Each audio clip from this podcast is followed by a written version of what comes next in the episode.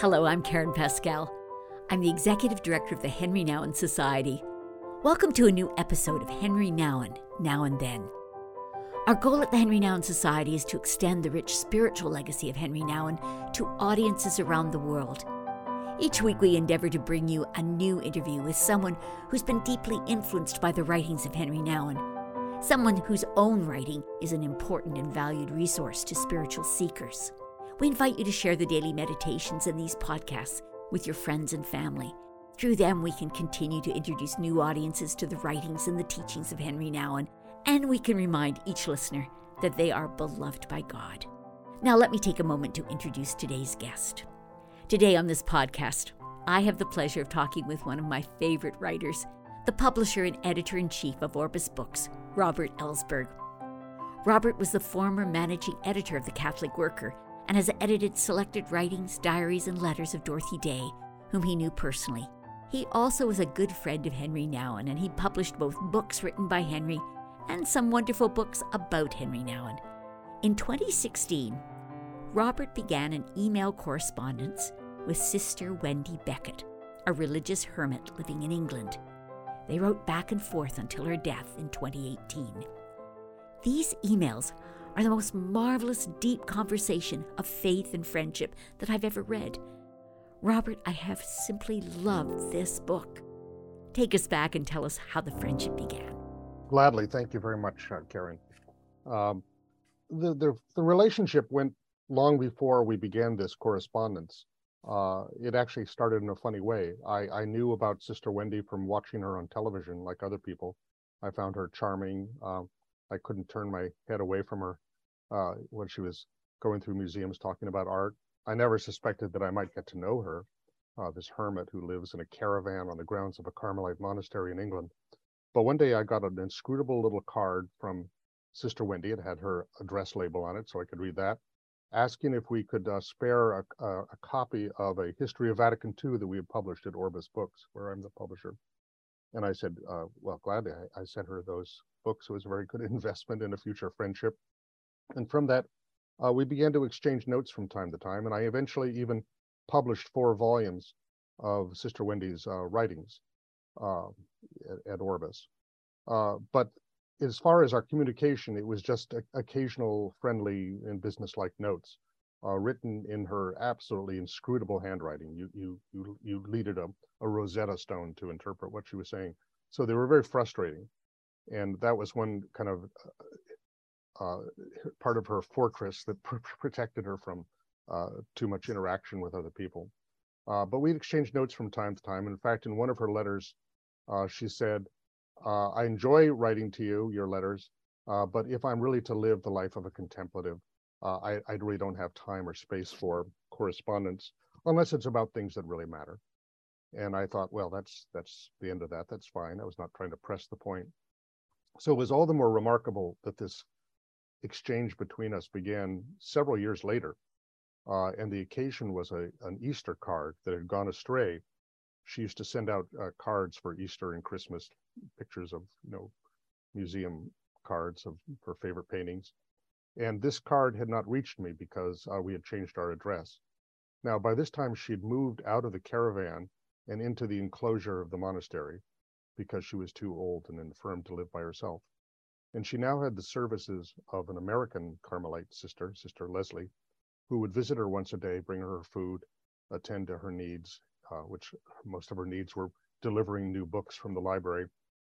And she would also help her with her correspondence, which Sister Wendy would dictate to her, and she would type onto her laptop computer, which Sister Wendy called her machine, and uh, thus was able to communicate through email. So Sister Leslie wrote to me, uh, wrote me to find out about the address, and I wrote back. And I happened to mention that we were publishing a book about uh, Vincent van Gogh, and that evidently interested Sister Wendy, and she wrote me back herself. Uh, she was she wanted to hear more about that, and I began to tell her about the books we were doing in our Modern Spiritual Masters series, uh, that includes a volume on on Henri Nouwen and Thomas Merton many other people, and she was very interested. And we began exchanging notes about the subject of holiness and spiritual masters and saints and what that means a topic of great interest to both of us. And gradually, as I began to share a little bit more about myself, uh, it, it turned into something much deeper, as as you've discovered reading the book. Uh, it there was no longer uh, just a kind of artificial subject matter between us. It was really sharing our our hearts on the deepest level, and that continued and extended and grew even deeper and deeper uh, for the next two and a half years as we exchanged letters on almost a daily basis until she died. It, it is a fabulous journey that you take us on. I mean, it just starts as a friendship, and you sort of think you're going to exchange letters, but it gets deeper and deeper and deeper. And one of the things I was so struck by is that the two of you are equals. You have a, a, an equality in the sense of your interests, of, of the things you've read, of discussing things in great depth. But but before I go there into the things that you you focus on, can you explain to me what does it mean to be an ascetic? What does it mean to be a, a contemplative? What what did it mean to Sister Wendy? Well, first, it'd be helpful to to go back a little bit. Uh, Sister Wendy was born in South Africa. Uh, when she was a child, her family moved to Scotland, where her father was a doctor in training. Uh, later, she uh, entered the uh, religious congregation, the Sisters of Notre Dame de Namur. Now, she says that at the age of four, she had a kind of almost mystical sense of the presence of God uh, that was so overpowering as to leave her with absolutely no other doubt or conviction or certainty except that she was going to spend her whole life being with God. Um, so she couldn't wait until she was old enough to become a nun, which was the age of 16. She joined this, this religious congregation. Now, she thought that in becoming a nun, uh, she would just spend all her time in prayer. Uh, without having shopped around and, and learned that there are different kinds of congregations, uh, she'd been taught by this uh, congregation of teaching sisters. It was a teaching order. And so that meant that her life would be teaching school, uh, school children, teenagers. Uh, she went to Oxford and, and got a superb education there. Uh, she went, got a teaching certificate, went back to South Africa to be a teacher. But she found it a very oppressive life for her that did not leave her the space that she really wanted to uh, devote herself to, to prayer all the time. That's what she she felt called to. And when she asked for more time for for prayer, her superiors told her, "Well, that's not your vocation. That's not what God wants you to do." So she uh, accepted that, uh, but eventually she had a series of epileptic seizures, and really her her whole body kind of rebelled and they decided, okay, let's let her have her heart's desire. And they dispensed her from her religious vows, and she became uh, recognized by a local bishop as, as a consecrated virgin and, and hermit. Uh, it's really a, a kind of, of, of, total life of, of contemplation and prayer, uh, much much like the life of, of, of an anchoress or something like Julian of Norwich in the 14th century. Now, in those days, that meant actually being sealed up in the walls, you know, next to a church uh, in her case, she actually said she would have loved a life like that, except that uh, Julian of Norwich had a window onto the street where people could could talk to her and ask her questions. She said, "I wouldn't like that part of it." So she would she would have liked to be totally enclosed. Uh, she was given permission to live on the grounds of a Carmelite monastery, so she wasn't an actual Carmelite. Now, Carmelites are a contemplative order; they spend a lot of time in prayer. Not enough for Sister Wendy she would uh, pray about seven or eight hours a day just by herself, not spoken prayers, not reading the breviary, just in silent contemplation. Uh, and then the rest of the time, she considered it all prayer. She would be reading books or looking at art pictures. Uh, she would attend Mass once a day. And she lived in a little trailer, a caravan on the grounds of this Carmelite monastery. Now, in the 1990s, uh, she was, it's a long hilarious story, but she was somehow discovered by the BBC and they gave her her own television program, Sister Wendy's Odyssey, which became a huge international hit. It was on public television in the United States. And she would go to museums uh, without any script and would you know pick certain pictures she wanted to talk about and she would just walk up to them and in front of the camera in just one take, uh, nothing written down, she would give these marvelous kind of meditations on what she saw there uh, and she became you know, quite quite the celebrity. And people you could you could say, well, that what did that have to do with being a, a contemplative hermit? But she managed to to do that and sort of preserve this kind of interior sense of enclosure, so that she wasn't really touched or affected by the world that she encountered. Uh, focused exactly on what she wanted to say.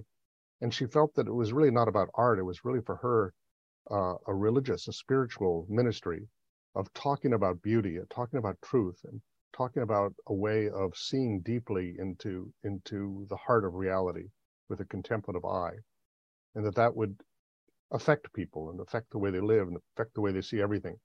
Talking about God to people who aren't comfortable or familiar with the language of God. But when that was all over, she was very happy to return to her her contemplative life.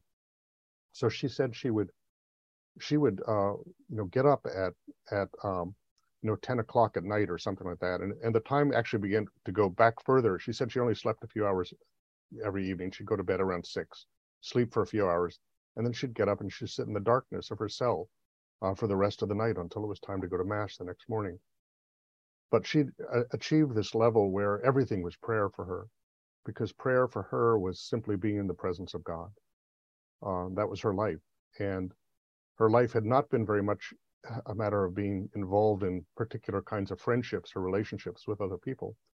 And that was not just a matter of vocation for her, it was also a reflection of her her temperament and personality. Uh, she never had really felt like she belonged with other people. Always felt like she was strange, that people didn't understand her, that she was a misfit. And that made it all the more remarkable to me that somehow I unlocked something in her uh, that allowed her not only to let me in, uh, but to let herself out, and uh, the kind of connection between our hearts that occurred in these in these years together something I was so aware of as I as I read the book is the depth of your friendship. It becomes deeper and deeper and more trusting. And I was very touched by the fact she really sees you. It isn't that you just really see her. And it, and it is such a treat to meet this woman. I mean, line upon line that you want to go back and savor. But she also pulls you into this conversation that is gets deeper and richer and more and more meaningful. I, it's something that I just loved about the book. Uh, you must have loved it too. It's wonderful to be seen. It's wonderful when somebody kind of gets you. Totally, and and you know when you're in a relationship with someone like that, in a unique kind of relationship, you discover things about yourself that you wouldn't know. Um, the fact of just reflecting on my daily life or on things going on in my life or in my past, reflecting on the kind of my own peculiar kind of spiritual journey. Uh, having someone there who is sitting there taking that in and listening in this very non-judgmental and understanding way uh, you know it, it, makes you see things and understand things about yourself that that you wouldn't recognize except through someone else's eyes and and evidently i i did the same for her she is a person who had very definite uh, aversion to self-examination or thinking uh, about her interior life, uh, or much less describing that to someone else, or even looking back at the past. She lived so totally in the present moment of her uh, relationship with God. Uh, and yet, as I began to share things about myself, it kind of elicited some response in her, her in herself. And I think she began finding herself recollect, recollecting things and sharing things about her childhood and her own her own story that that she hadn't really thought about before and the kind of patterns that began to emerge. Uh, it was, it was, it was, it was just a kind of remarkable thing to to to witness. Someone reading this described it as a kind of dance uh, between the two of us, dance partners. Uh, one, a, a, a, you know, an old hermit in a wheelchair, and me thousands of miles away, uh, living my own life in the world. Uh, but there was this kind of way in which we uh, just uh, I don't know prompted or triggered uh, reflections or or understandings in, in one another in the course of of talking about things that really mattered to us. The sheer wonder that you were. Um, that it was emails. Things could go back quite quickly. Like you could say something one day and you were here the next day. There was yes. an immediacy to it, which I thought was really quite wonderful. Certainly an intimacy, a, a, an amazing. I don't. I just felt like layer upon layer was disappearing and you were the two of you were getting more and more honest and more and more real and and i felt i i love this business about just seeing each other really seeing the real person mm. and and saying yes to that person and that was kind of what i I saw in this dialogue that was happening between the two of you, one of the things that I loved was I loved the joy that I find in her. There's a phenomenal joy. I mean, that alone would draw me to her as a model for faith. Did you see that? I mean, obviously you had to see it. I mean, it, it just keeps coming because she has a joy in Jesus, a, a purity of her joy. You know, she was a hilarious person. She had a tremendous sense of wit and, and sense of humor uh, without, you know, telling jokes or anything like that. Uh, and the funny thing is, she even describes when she, a time when she was a, a young uh, novice when she was in, in university, and she said a, a Dominican priest uh, that she met, she never saw him again. Uh, she happened to talk to him, and he said, "You know what I really miss in you is a kind of I don't detect a sense of joy." And she thought that was the strangest thing uh, to, say. She'd never thought about that as a as a virtue or as a good thing to be joyful. And then she began to think about how much scripture talks about joy and how much uh, Jesus talks about joy. And she, I think, you know, tried to incorporate that as as as a, a part of her discipline, uh, much the way Dorothy Day, you know, talked about the duty of delight. Um, there was a, a lightness about uh, uh, Sister Wendy. There was nothing morbid uh, uh, about her, uh, and you you had to be a joyful person, I think, to spend to, to, to spend so much of your life looking at, at art and beauty and seeing that as a, a kind of entryway into reflecting on the nature of God and the nature of, of, of creation. Uh, so I think that was that was that was very much part of her personality and her spirituality. Her life had a great simplicity to it. Amazing, like you don't get the feeling that she even had a beautiful view to look at. It was so, as you just as she describes where she's living and the simplicity of her meals and her i mean there's a part that just opens volumes to me about a, a, world that i i couldn't imagine and yet there was a richness in it incredible richness in her in her intellect and in her spiritual depth um, that that was so striking to me what i think is very funny and there are certain themes that go through the book that i i quite enjoy obviously she has a passion for a number of the writers that you have a passion for. Hmm. First of all, Dorothy Day. She's a hmm. great, obviously, has been inspired by, and that's a place the two of you connect. Maybe you might just tell me a little bit about that. Well, that was probably one of the things that that you know connected her with me originally, uh, knowing that I had uh, worked with Dorothy Day and edited her writings. In fact, uh, she endorsed, I think, one or two of the books that I uh, edited of Dorothy Day's writings. And early on, before this correspondence began, she told me that she'd been invited to be on a BBC program uh, to talk about three books that she would take to a desert island. And one of them was Dorothy Day's Diaries, which I had edited. Uh, so she said that it was, uh, she thought that Dorothy Day was a great saint of our time uh, the fact that I knew her and I've done edited her writings and and in fact have been involved in the in the process of her cause for canonization. Uh, she said it made her feel like that old song. Uh, i I, will get it wrong, but you know, I, I, I, I danced with a girl who danced with a man who danced with the Prince of Wales, or something. I got it backwards there, but something like that. She felt in touch with the pulse, a finger on the pulse of the church. She said, uh, the fact that uh, that Dorothy lived her this deep spirituality encounter with Christ in the world, uh, and that she was a contemplative in action, in, a, in effect, was something that she uh, greatly admired. Uh, and of course, her courage and her service of the poor. But uh, the fact that I think that that she um, that she managed to to live such a, a, a life of, of of inwardness, surrounded by so much chaos and so much distraction, Whereas, of course, in her case, she felt that she had the enormous privilege of, of being able to live that life without any distraction, uh, which is just the way she liked it. Uh, but so Dorothy Day was somebody that we exchanged a lot of thoughts about. And of course, there were other people like uh, Thomas Merton, where there was a little more contention between us. And then, of course, our dear friend Henri Nouwen. Um, those are just some of the people that re- recurred frequently in our conversation. I love the fact that over the two year period of your conversations, two to three year period, she was in a growth mode. I mean, she was very set on her opinions of Merton, and she would often put forward her attitude about that.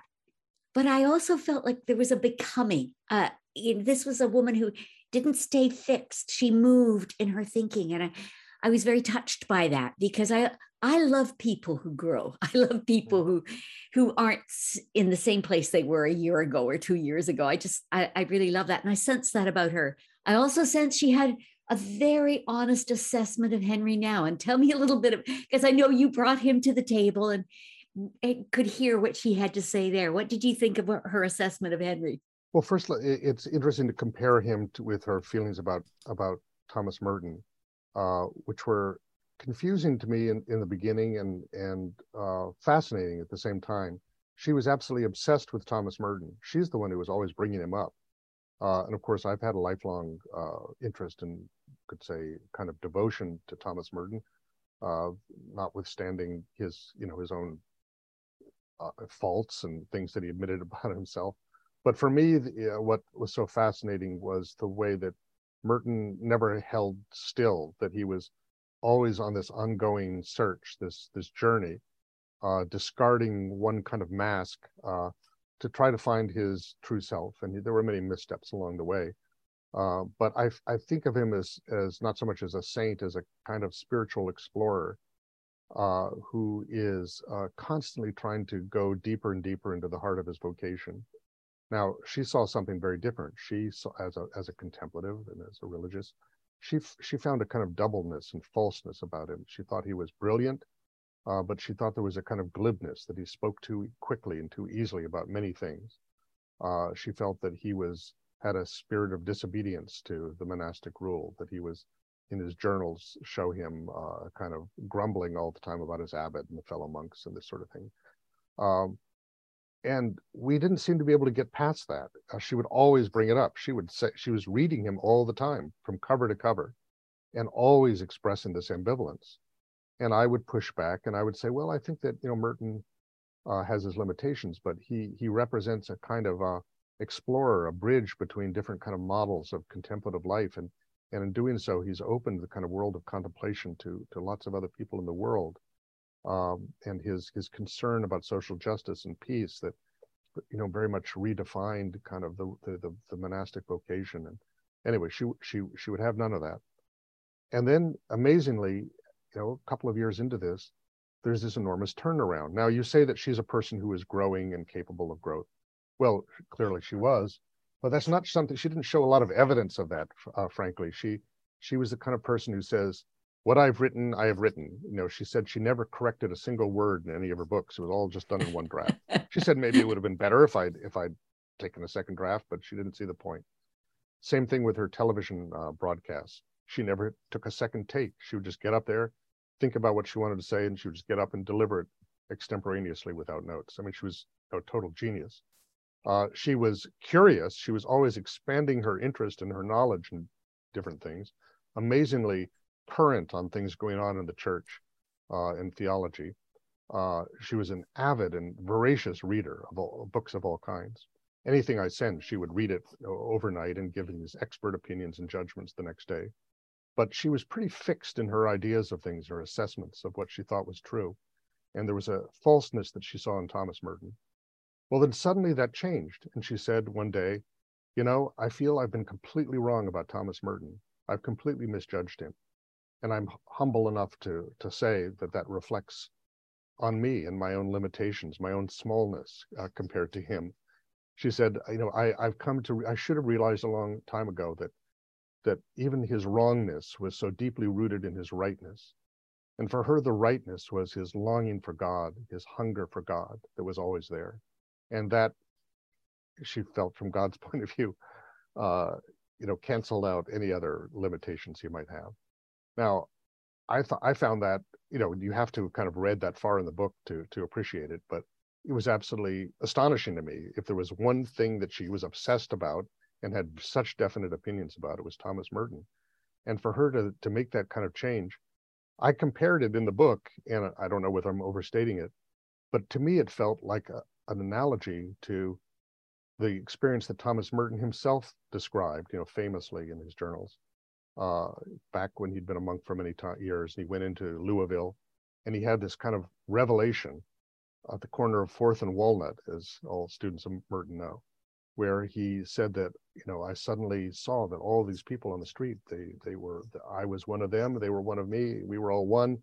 Uh, everybody's shining like the sun. He said he said uh, it was like awakening from a dream of separateness. He said, and what he meant by that was this idea of the ascetic life in the monastery as this special holy place that's set apart from all the complexity and compromise and sin of the world. Uh, that was a false conception. He was waking up from this dream, and after that, his his his spirituality, his work took a completely different turn. Instead of just writing about prayer and spirituality, he began to look with compassion about subjects of social justice and the poor and nuclear war, racism, uh, and it led into his exploration of dialogue with uh, Buddhism and other religions. Uh, so it it represented a deep turning point in his own path and spiritual spiritual life. I felt that there was something like that going on here with Sister Wendy, in in in a, in effect awakening from uh, a, a, kind of rigid sort of uh, uh, sense of the proper role of a monastic or or or a contemplative uh, to see that there was more going on there than than she had allowed for. And i it's hard for me not to think not that i i planted those ideas in her mind but that just this kind of uh, long patient back and forth relationship that we did, developed over over a couple of years that i i, I dare say she'd never really had with anybody uh, was an opportunity to kind of test and enlarge some of her ideas and even to become you know, know a less judgmental person you might say and i would say a, a more loving person more compassionate person in that sense. Uh, not that she you know needed some kind of great spiritual growth uh, after after this extraordinary life as a as a mystic and contemplative but i think that you know she was so focused on the the love of god and i think in the course of our correspondence she she opened herself to a capacity for a, a, maybe a different kind of love. And it affected the way she saw things, just as she hoped that looking at paintings would affect the way people see things, you know. Now, getting to Henri Nouwen.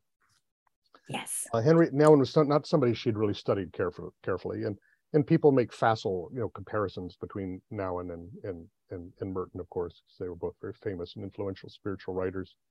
Uh, but there's no question that you know Merton is in a kind of different universe in terms of as as a as a, a uh, intellectual and thinker and philosopher and writer, etc. And you know, Merton was was so much. I mean, Nouwen was so much more of a of a of a of a shepherd, a pastor, you know, a a spiritual master, I think, who was famous for the fact that he shared you know, so much the resources of his own complicated personality uh, and that kind of tone of intimacy that he established with people uh, made people feel very connected with him and, and made them think that you don't have to be a perfect person to to to to live the spiritual life and to to realize that you're beloved uh, of of God. Um, on the other hand, there were there were obvious you know very parallels between their their journeys because both of them were kind of searchers, both of them were explorers. Henri with this tremendous restlessness and uh, you know he even thought of you know maybe be like a sort of make believe Trappist monk like Merton, live in a monastery for part of the year or something. But he also went to Latin America and he followed around with a circus and he taught in various universities.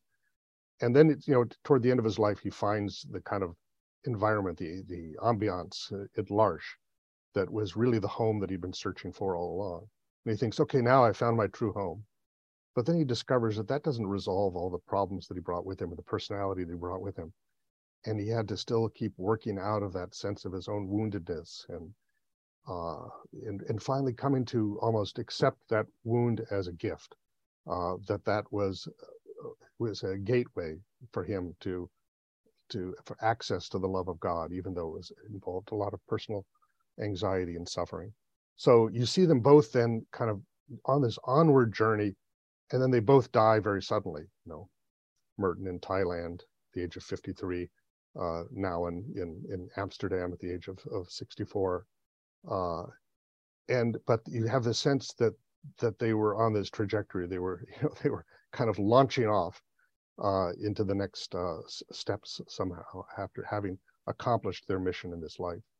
So you know, it there there is a way in which it makes a lot of sense to kind of think of these two together, and I do all the time, as people that I wouldn't necessarily regard as saints, but as a different kind of witness and uh, a different kind of messenger uh, about about the spiritual life and and what we are called to do in terms of of exploring and, and sometimes going places that are uh, where we travel without maps and have to figure it out for ourselves. Um, like you know, you to use Nouwen's uh, you know kind of met- metaphor of, of the flying trapeze, you know, uh, a certain kind of trust and faith um, that carried them all the way to the to, to the end. Now, I think that so she had this complicated obsession with Merton. In the case of Nouwen, she said, I, I appreciate him a lot. I think that he did not have the complexity of Merton. He didn't sing many different songs. He sang one song, but he sang it very well. and she felt, in that sense, there was a, from her point of view, a deeper truth in Nouwen than she found in in Merton. Uh, Nouwen was was very much uh, what you saw was what you got, sort of and there was a kind of truth and, and authenticity about him, even though she was he was exactly the kind of person that she would never want to spend time with.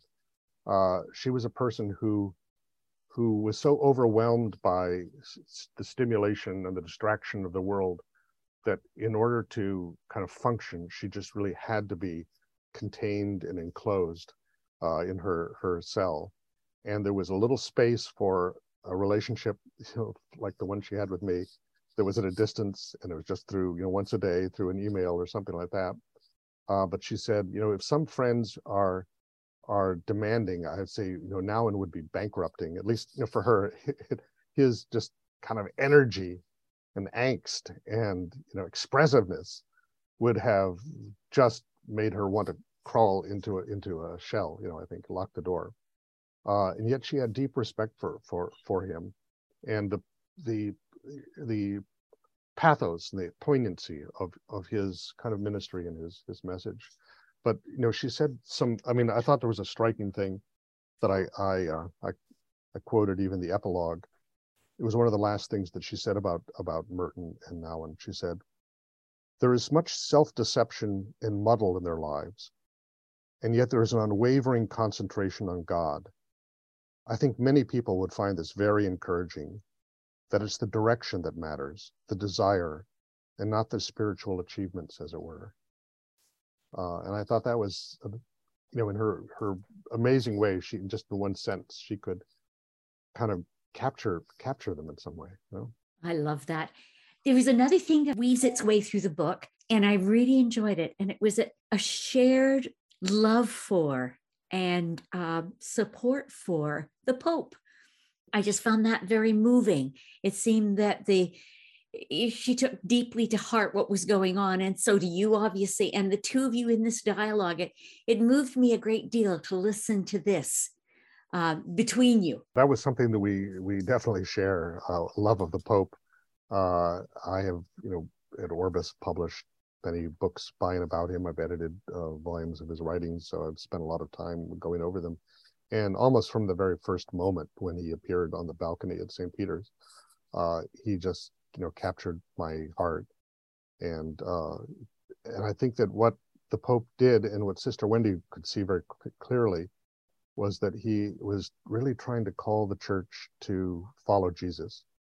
Now, that's exactly the message that that Henri Nouwen had which was to you know not be so obsessed of, about the institution and about doctrines and theology and the, the, the, thing is you know is your is your heart with jesus uh, do you are you trying to live more like jesus uh, the church should look more like jesus uh, and and sister wendy understood that completely and identified with that and and it's kind of interesting because you know again people could see her in this medieval looking habit and think, oh, she's one of those really old-fashioned uh, nuns or something.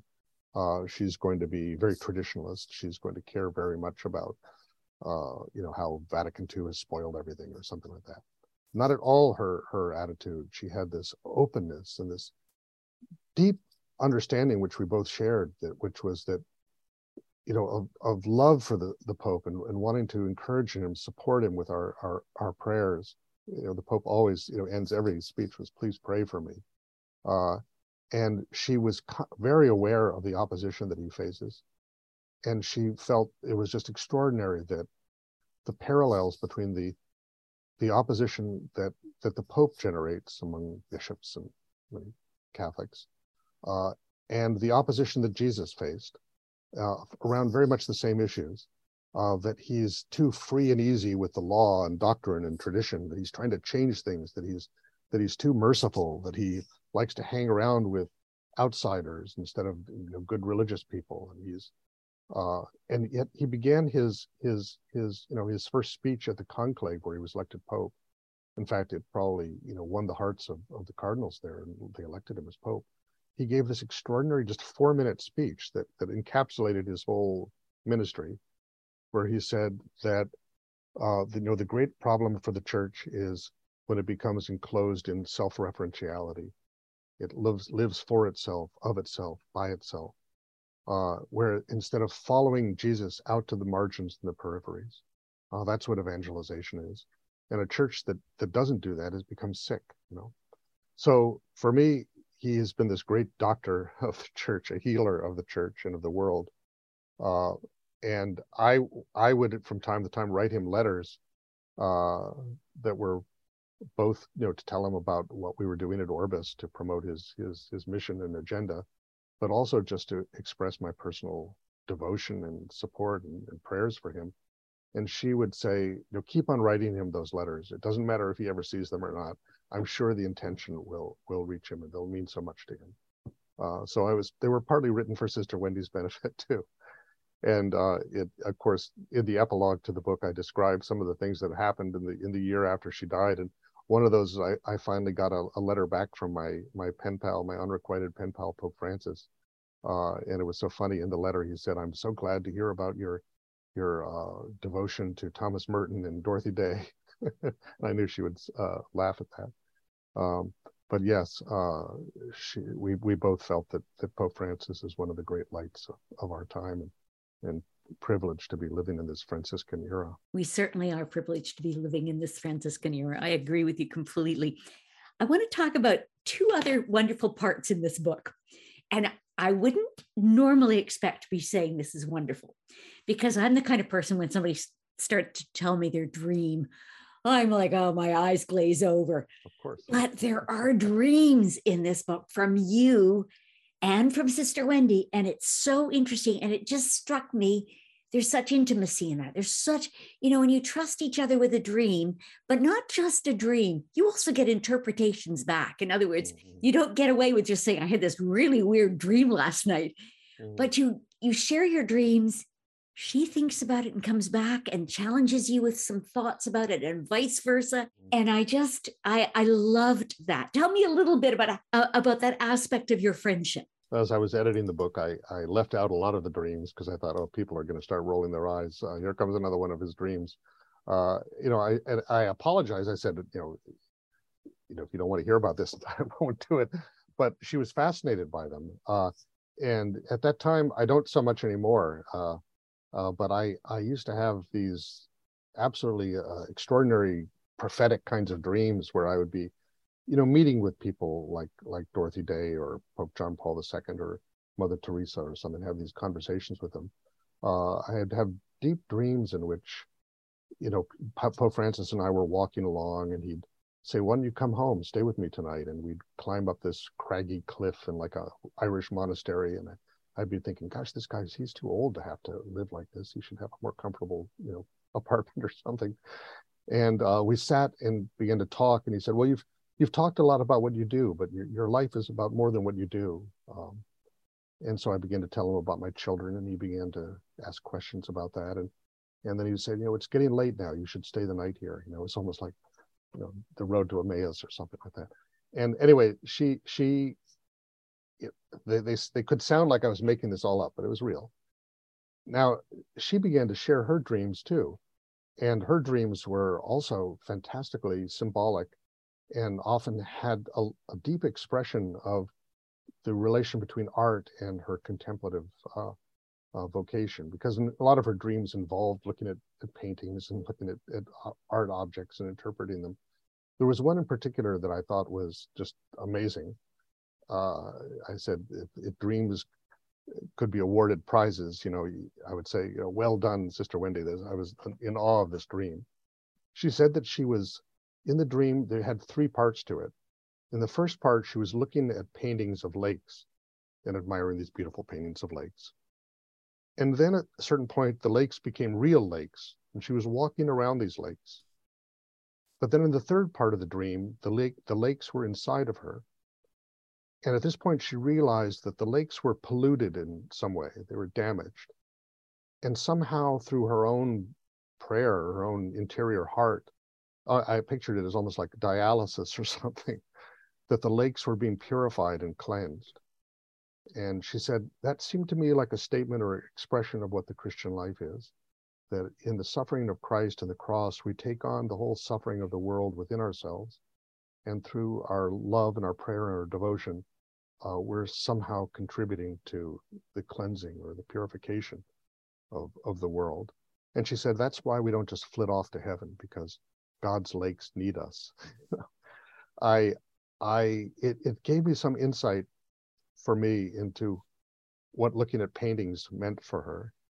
Uh, that there was that the that the paintings were about reality in some deep level, and she took that reality deeply inside of herself, not just to think about it or to look at it, but to interact with it in some way that had consequences on that reality or that world that it represents, uh, and taking beauty into herself and taking even ugly images into herself uh, that was all uh, kind of parallel to the way that she took the world into her heart uh, in her life of prayer. I loved that um, she really opened up, in a sense, she pulled out of you themes that became part of this two year journey. Your mm. father was one of them. Mm. I mean, that was quite fascinating to me. Daniel Ellsberg, very well known, uh, you know, as the as the person who, with the Pentagon Papers, you know, was willing to go to jail for 115 years. I mean, what an important kind of influence in your life. But in a way, she also kind of, I thought she called you back into a, that relationship at a certain point or encouraged you in it. I, at least it seems like an arc within the story because we go from that right through to the movie. So tell me a bit about that.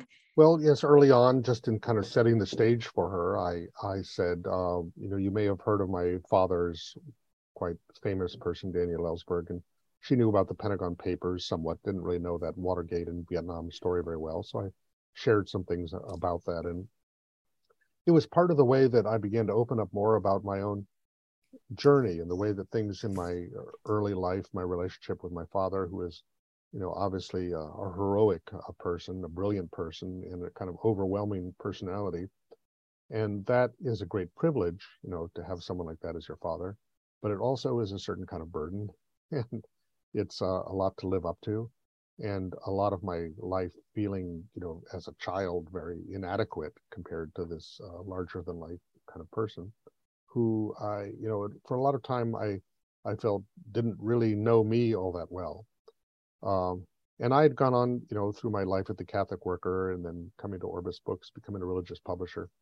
Um, but a writer and a publisher very concerned about the relation between faith and the world, social justice and peace. You know, felt that I had been very much uh, inspired in my vocation by impulses that that he planted in me at a very young age. Um, but she she really understood in a deeper way, I think, than most people do, what the kind of balance balancing act there was in my own heart uh, between the the difficulties of that growing up with a father who was on trial facing 115 years uh, having the nixon administration you know literally trying to kill him uh, and having him constantly going to jail and witnessing on this kind of great stage and and my living this more quiet domestic life with uh, raising children and being a writer and publisher. Um, I came to the point, you know, where we became very close, uh, especially be, through my using my editorial skills. He he finally came to me and said, "I need your help," and I helped him first uh, finish his first memoir about the Pentagon Papers in Vietnam, And then during the course of the time when I was corresponding with Sister Wendy, I was working with him on what he felt was the last great uh, accomplishment of his life, which was to write a, a memoir about the uh, what he calls the doomsday machine, the the the whole system of preparation for nuclear war, uh, which has been his lifelong ob- obsession. And he felt that that his life would would be a failure if if it ended before he had done everything possible he could do to warn people about this danger. Uh, but he was utterly blocked in his writing. He'd been working on this for decades, literally. Uh, but he finally hit rock bottom and asked for my help. And over a period of a couple of years, we talked every single day. And I helped him with drafting things and, and rewriting things and going back and forth. And it was extremely rewarding experience for me uh, as a son, uh, among other things, to be able to do that for my father and um, and to have him recognize that as a labor of love and as uh, a contribution that I had made to his life and his work through my own professional skills as well as my, you know, uh, filial devotion. Um, and she she had a very interesting kind of take, which was that you know my parents had divorced when I was young. I grew up with my mother, uh, who was an Episcopalian, who was uh, was didn't want to have anything to do with uh, um, publicity or being known or recognized or uh, c- considering that her happiness or her role in life was to save the world. Uh, she wanted her children to be happy and to be good people, you know. And she, uh, Sister Wendy said, you know, you had a very fortunate balance between these influences. That if it had been just your father, uh, it would have been just too hard to to to live up to and, and overwhelming. Uh, if it had been just your mother, you might have become too soft. but she said, you have you know learned you know you've got the, the the best from your father, both in what you are and what you what you are not. And she felt that both in my um, in in the way that he had contributed to my own dedication to my vocation and my own way of serving the cause of peace and justice in the world. Uh, I had you know, taken great lessons from him, but I'd also taken lessons, you know, perhaps in how to be a better father. so, yes, uh, there was the, you know, Sister Wendy almost was like, I felt like she was like a mother, you know, to me in these these letters, and uh, and I often felt like I said to her things that I wish I'd said to my mother, that I could have said to my mother. I found it was so touching to me. She was so concerned about your health. She was really concerned that you slow down. And clearly, you went through some health issues in the midst of this this letter exchange, and and uh, I just felt her her love for you, and your love for her. I mean, over it just kept getting deeper and deeper and more tender. There's so much kindness on the page. That's a rarity nowadays that we get allowed to be in on the kindness of others, but there was a kindness on the page that just I treasured as I read it. I really treasured it as I read it. And I I know people are going to love this book. It it's wonderful. I just I I, I wholly endorse it right now. I found myself, I, I, will say one thing. You have the most interesting dialogues. Both of you are so well read. I mean, it's just incredible the depth that the two of you have. And I was left with wanting to read all the books you were talking about. I didn't want to be left out. I wanted to come into the discussion. And there was lots there that I had not read, and it was really special to me. I I would say this is a book that plants seeds. Um, I will really encourage uh, whoever's listening, I'd say, please, please, please, you're going to love this book. It's something very, very special. It really is. And it will bring you closer to God. That's all I can say. It will, because honestly, you really are challenged by Sister Wendy and and what it means to to have a love for Jesus and and how she expresses that. But I'm also challenged by you, Robert. I really am. I'm, I'm looking at the pattern of your life and going, boy, you you hang with some very special people hmm. and you seem to find your way to those people who are changing the world, but who love God deeply. And I, I respect that so much. Well, thank you, uh, Karen, very much. I think that that you know would uh, justify Sister Wendy's trust in this process. I think she she began to feel that that that it might have a message for people, and it was very close to the message that she had always tried to communicate you know through her art programs. Uh, she wanted to she wouldn't care if people got to know her or love her better uh, although i'm happy if they do. Uh, she wanted people to love god more and to see how god was present in their lives whether they recognize it or not. That was one of the things that that you know she shone a mirror onto me and i and, and made me think so much of the way that that god's grace has been present in my life and, and but not just in the great moments of awakening or achievement or enlightenment but in the times of of, of darkness and brokenness and, and confusion. And the, the most gratifying response that i've had from people and i've had a, a lot of responses like this people saying reading your book made me think more about my own life. Uh, and in that sense, I wanted people to feel that they were a part of this conversation, that it wasn't just between me and Sister Wendy, but they were being drawn into a, uh, a kind of walking meditation uh, that they were part of, a community of friendship uh, in which they might uh, really begin to awaken to that sense that that motto that Sister Wendy had when she she often liked to say, "This is heaven." Uh, heaven is all around us. It's not in some other world, not after we die. Uh, it's a matter of having the eyes to see it, even though it's disguised in various ways. And I and I hope that this is a book you you enter into it, and by the end, uh, you have that sense of of of touching something beautiful and true.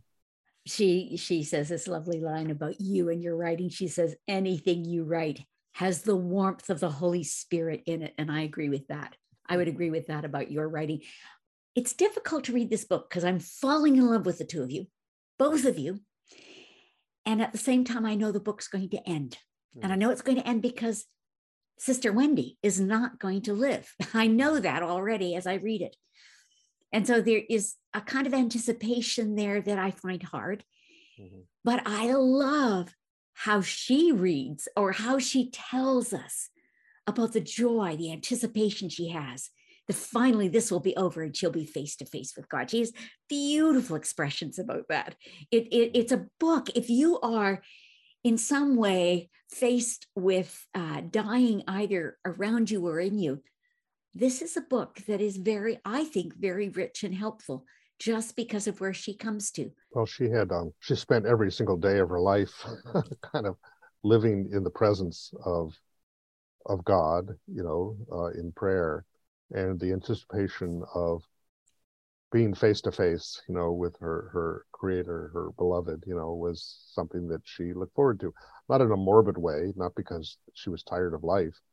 Uh, you know, from the very first letter, she was saying that here she is, you know, too old to live in a caravan anymore, uh, living, you know, just in this little room without a view, without any windows, basically, in this Carmelite monastery. Uh, and she said, "You have to understand, this is the golden time of my life, the happiest time of my life." And every time she would have a heart attack or something, she would think, okay, uh, this is maybe preparing the the gateway to the best that's yet to come. You know, she uh, the last message that she sent to me and to all of her friends was not just to me, where she announced that she was moving to a hospice. It was just a few days before she died. Uh, it was too much of a burden for the sisters to care for her, and uh, she didn't want to be a bother. She said, uh, you know, if you hear that I have, you know, made that transition, please rejoice with me. Know how happy I am. And then there was a PS at the end. How embarrassing it'll be if I don't actually die after all of this. uh, there was one little phrase which I thought was very sweet. As you saw her declining, you were wanting to relieve her of any responsibility or tension of having to respond to you or you know there was that whole process somewhere in the middle where there was even some thought that she was going to do a book on icons and then she kind of ran out of the strength to consider that. But there was a lovely expression she said and maybe this is where we'll close. She said about you so many lives would be impoverished without robert in them. And robert i agree Many lives would be impoverished without you in them. I love the books you choose to publish. Uh, I would encourage people, and we will have lots of links with this podcast to Orbis and to books that you have published. But I would especially encourage them that this is one they must get. Dearest Sister Wendy, a surprising story of faith and friendship. Thank you so much, Robert. Uh, rich and wonderful to be with you again and to hear you and uh, and truly to know more of you through this book, which I have really enjoyed. Thank you. Thank you. Thank you so much, Karen. Thank you, Robert, for this wonderful book. As Mirabai Starr wrote in her comments, this book blew open the gates of my heart. What a quietly magnificent example of a spiritual friendship. Thank you for taking time to listen. I hope these interviews and stories continue to bless and encourage you.